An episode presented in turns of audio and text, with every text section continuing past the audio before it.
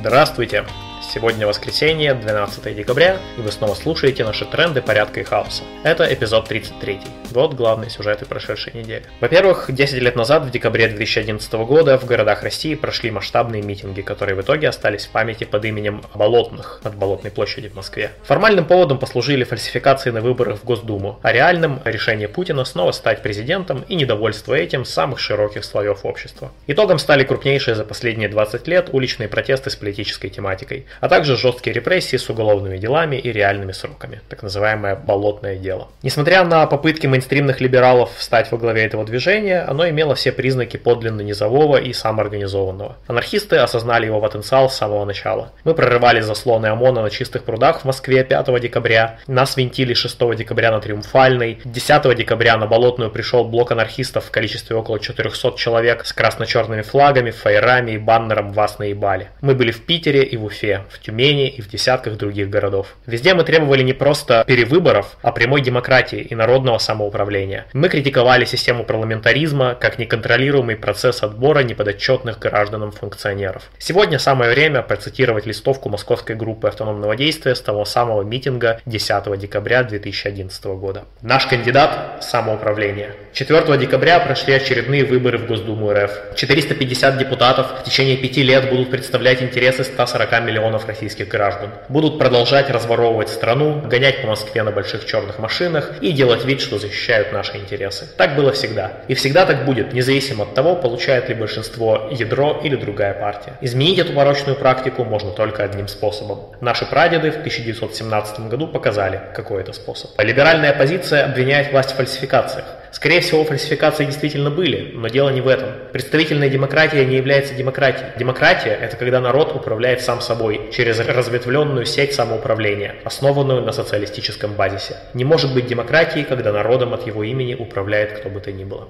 Конец листовки. После той неудавшейся зимней революции в России наступила реакция. Она продолжается до сих пор, но наш кандидат до сих пор самоуправление. И, кстати, к годовщине этих событий один из узников Болотной Владимир Акименков объявляет предновогодний сбор на поддержку уже современных политзеков. Ссылка в описании ролика. Во-вторых, нужно поговорить о блокировке сети Tor. На прошлой неделе мы уже рассказывали о том, что российские власти, похоже, пытаются заблокировать Tor. Теперь это официально. Вечером 7 декабря домен torproject.org был внесен в список блокировок Роскомнадзора. 8 декабря блокировку распространили на все его поддомены. Почему это так важно? Ведь Роскомнадзор э, регулярно блокирует какие-нибудь VPN-сервисы, но это не вызывает такого шума. Дело в том, что Tor это не просто VPN. Это давно существующий открытый проект по созданию сети так называемых релеев или ретрансляторов, через которые могут проходить запросы в интернете. Цель в том, чтобы дать возможность пользователям оставаться анонимными, чтобы ни провайдер не знал, на какие сайты ходит пользователь, ни сайты не знали, откуда он пришел. В отличие от мейнстримных VPN-сервисов, релеи Тора поддерживаются добровольцами по всему миру. Это не коммерческий проект. Чтобы поднять релей, достаточно иметь постоянный IP-адрес и минимальную компьютерную грамотность. Сейчас по всему миру работает от 6 до 7 тысяч публичных релеев. Нам, как анархистам, импонирует открытый, распределенный и добровольческий характер сети Tor. Это прекрасный пример низовой децентрализованной самоорганизации для благой цели. Tor особенно важен для стран с репрессивными режимами, где неугодные сайты блокируются, а иногда сам факт запроса к таким сайтам может быть опасен. Россия вторая страна в мире по спросу на Tor после США. Каждый день к сети обращаются около 300 тысяч пользователей. Это критически важный сервис для многих людей. Сейчас в РФ частично блокируются IP-адреса публичных релеев Tor, но лишь частично. Большинство российских провайдеров все еще позволяют пользоваться самой сетью. Невозможно лишь зайти на сайт проекта и скачать Tor браузер, но есть его зеркала, смотрите ссылку в описании. То есть Tor в России пока работает, и полностью заблокировать его крайне сложно именно по причине его децентрализованности. Тем не менее, уже видно, что Роскомнадзор готов опять начать ковровые бомбардировки интернета в попытке заблокировать неугодные свободный сервис. Нет никаких сомнений, что проблемы будут продолжаться. Поэтому, пока вы еще можете, скачайте себе свежую версию Tor браузер. Когда все публичные релеи будут заблокированы, вам нужно будет получить адреса так называемых мостов. Фактически это просто не публичные релеи, которые не так просто заблокировать. Инструкцию по получению адреса моста смотрите в описании ролика. Мы также по мере сил участвуем в поддержке сети Tor и способствуем ее нормальному функционированию в России. Если у вас есть техническая возможность, вы тоже можете развернуть на своем оборудовании мост Tor и таким образом помочь всем, кто живет в странах с несвободным интернетом. В-третьих, э, недавно Следственный комитет на серьезных щах начал проверку творчества Оксимирона и Noise MC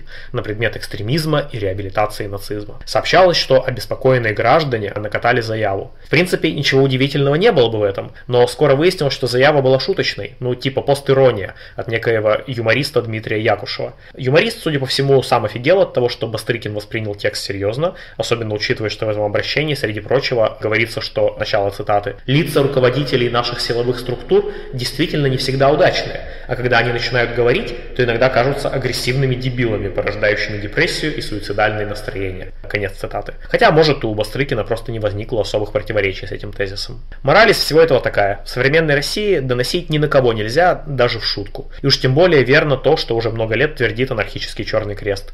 Ни в коем случае никогда не давайте показаний ни на каких э, других людей. Все, что вы отдадите ментам, будет использовано против нормальных людей.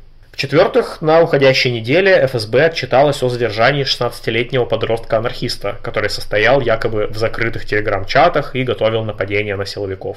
По имеющейся информации, задержанный это житель поселка Каменники Рыбинского района Ярославской области. Чекисты распространили красивое оперативное видео. Подросток стоит у открытого багажника внедорожника, беседует с неким человеком, затем подростка и его собеседника кладут лицом в снег мужчины в масках, из багажника сапер с помощью специального приспособления достает некую банку. По сообщениям в СМИ, это то ли взрывчатка, то ли ее компоненты. Также на видео есть кадр с обрезом, изъятым где-то в другом месте. Кировский районный суд Ярославля отправил подростка под подписку о невыезде, а не в СИЗО. Следствие собирается обжаловать это решение. В чем причина такой неожиданной мягкости суда, пока не очень понятно, как и в целом неизвестны все детали этой истории. Но то, что подросток хотя бы пока будет дома, это уже хорошо. Также на днях э, хабаровский художник Максим Смольников поинтересовался у своего следователя, что такое анархист леворадикального толка. Такая фраза фигурирует в предъявлении предъявленном обвинении. Следователь ответил на официальном бланке, что не обязан разъяснять юридическую терминологию, и что пусть Максим спросит у своего адвоката. Смеяться тут или плакать, непонятно. Но теперь уже и нам интересно, какие еще э, толки анархистов известны хабаровским следователям, кроме леворадикальных. И сколько лет тюрьмы предусмотрено российской юриспруденцией за каждый из них.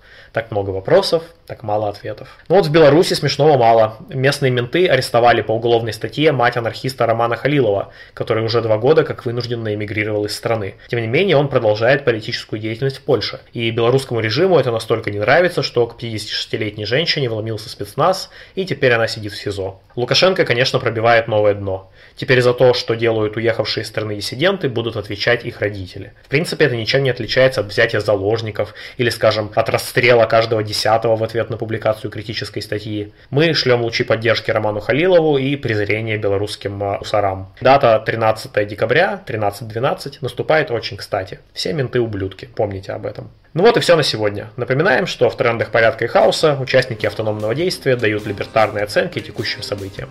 Слушайте нас на YouTube, SoundCloud и других платформах. Заходите на наш сайт autonom.org. Оставляйте ваши пожелания о следующих выпусках. Пока!